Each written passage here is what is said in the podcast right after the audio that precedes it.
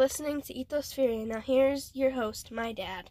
Hello, all you beautiful people, and welcome to Ethosphera. I am your host, Nathan Alex Arona, and I thank you for going on this journey with a fellow lover of the divine, this lover of knowledge and beauty and truth. This is mini episode two, part two, a practical guide to carrying your sacred space into the world. Today, we are going to discuss the spirit, the mind, and the body. Hopefully, we get through most of it, and what we don't get through, we'll save for next week. How does that sound? Good? Okay, let's get into it. As I teach in meditation, life is the practice. Each day that you wake up, you have a choice to make. You can wake up and bitch and moan.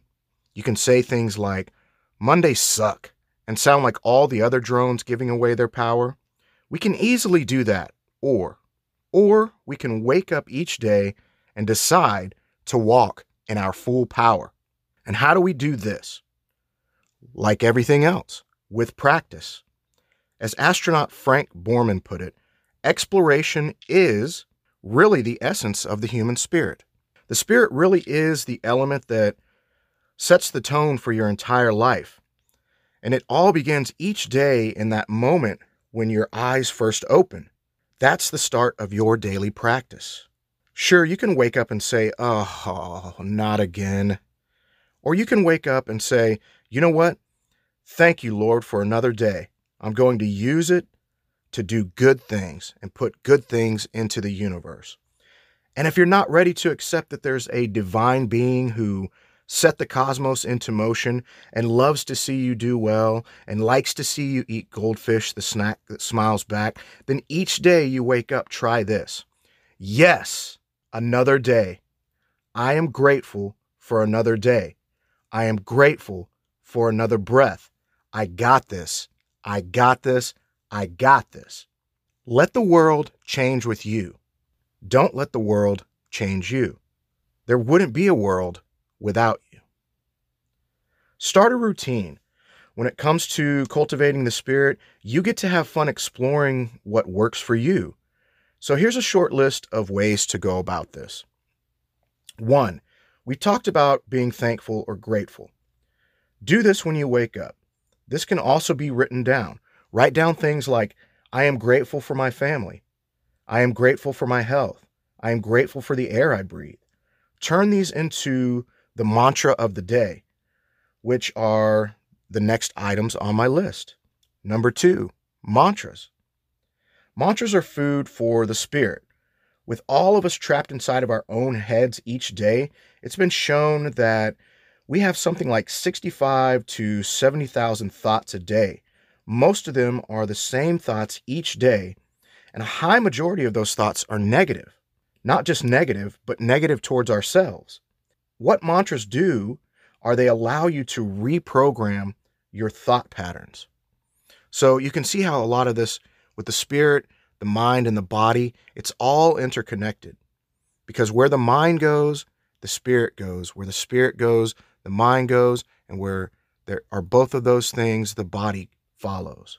You can take your most negative thought and you can flip it. One I use regularly on myself is, ugh, I'm so effing dumb. But am I?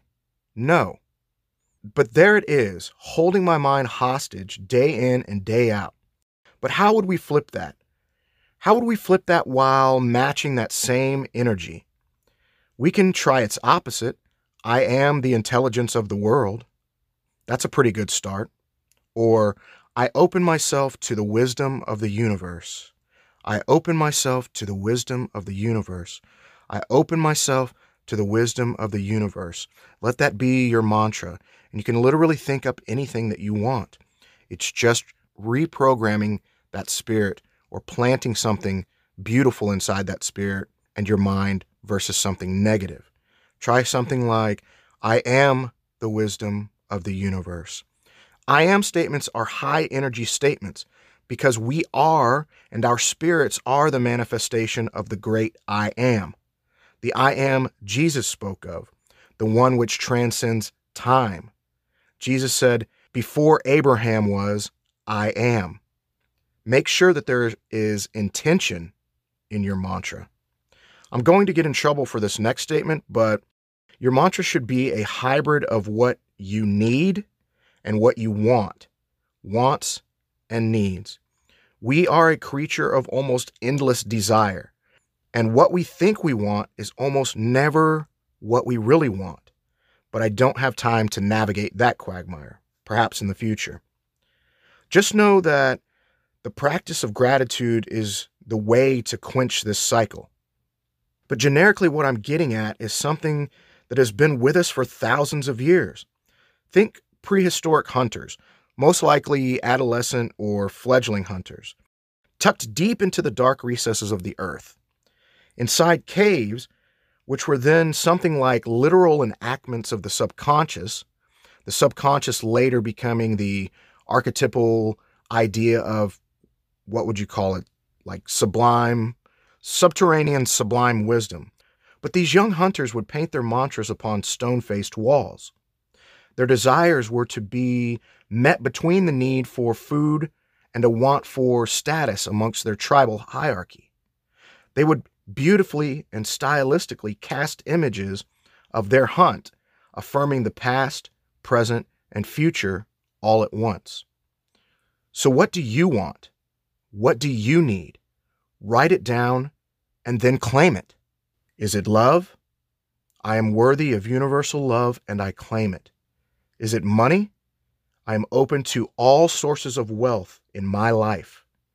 Feed your spirit, people, and reclaim your mind from all of the negative bullshit the world has crammed into it. Three, meditate, meditate, meditate. And when you're done, meditate some more. I know you've tried meditation before and it just didn't stick. It's crazy how something seemingly so easy can be so difficult. I'm going to give you a simple strategy that may help. Start your meditation by grounding yourself in it. Say the following to yourself prior to starting I'm going to sit, I'm going to set my intention, and I'm going to breathe. One more time. I'm going to sit, I'm going to set my intention, and I'm going to breathe. That's it. That's all you're doing in meditation. Sometimes you're just sitting and breathing. Sometimes you're standing and breathing. It doesn't really matter. Make sure that you've set your intention before you sit and begin. Start out with maybe three times a week Monday, Wednesday, Friday, or whatever works best for you and start doing it for Start meditating for three minutes at a time. Try three minutes at a time.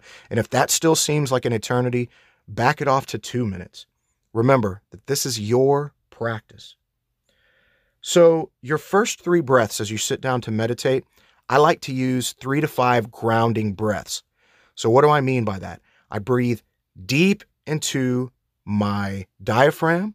This is called diaphragmatic breathing. But you breathe in through the nose, and then I like to breathe out of my mouth. So, three to five breaths that just ground you, that lets your mind know, hey, I'm getting ready to sit and I'm getting ready to breathe. Then just breathe normally. Let the air come in and out of your nose and allow each breath to act as a count for your intention, whatever your intention may be. So on the in breath, I breathe in peace. So you say that as you breathe in. I breathe in peace. I breathe out anxiety as you breathe out. I breathe in peace. I breathe out anxiety. And you don't have to say this out loud, say it in your head. Keep your mind focused on that intention. If your mind wanders, just let it come back to the breath, let it come back to what your intention of the meditation is. At the end of the session, you will end it the same way that you began it three to five deep breaths in through the nose and out of the mouth, and then punctuate your meditation at the end by saying, And so it is. Three times a week for three minutes. That's it. And increase your duration as you see fit. This is your practice. I'm not, I'm never going to get tired of saying that. This is your practice. Four, I'm just going to touch on a few more honorable mentions when it comes to the cultivation of the spirit the list really is an inexhaustible list, and you get to make up the rules. The number one rule being there are no rules. You should be having fun each day. Life is not that serious. But here's the honorable mention list. So I'm going to throw a couple of them out there that should be gimmies, um, but definitely uh, sleep and laughter. Get plenty of sleep and laugh a lot. Try to find the joy in everything that you do. But one, prayer. Ask the universe, God, the divine, the absolute, Homer Simpson, whoever, to bring you into your true power. Two, contemplative practices. Retreat into yourself. Bring about questions. Anything that you'd want to talk to a counselor or a priest or a friend or a family member about, write them down. Write it down. And like we did with our values exercise, hopefully you did your values exercise from the last part of this episode, or the first part, I should say, of this episode. But write this down. Leave it alone for a few days. Let it sit in the subconscious. Come back to it, and then try to answer whatever questions you may have or whatever position you may have. Answer it objectively, answer it subjectively, answer it abstractly. Who cares?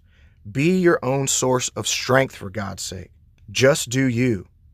Three, say yes. And I'm going to say more about this in a future episode, but say yes to anything that honors your spirit. Don't say yes to anything that violates who you are or will harm somebody else, but say yes to everything else. The universe will hand you opportunities. The divine likes to celebrate you. If your boss asks you if you want more hours or if you want to run a train up for the rest of your crew, say yes. If a homeless person asks you for money, say yes. Now, don't go crazy. If someone asks you for the title of your car or the deed to your house, uh, don't say yes. Say hell no. Do what honors you and what honors others, what won't harm others. But like I said, I'll get more into the power of saying yes in a later episode. So, this is the last but not final example. Practice kindness. Be kind to others. Be kind to yourself. This life is so hard, so freaking hard. Please go out of your way to be kind. So I think this is where I will end today. I didn't get as far as I wanted, but this is a mini episode, so it's already we're already ranging at about 15 minutes, almost 15 minutes.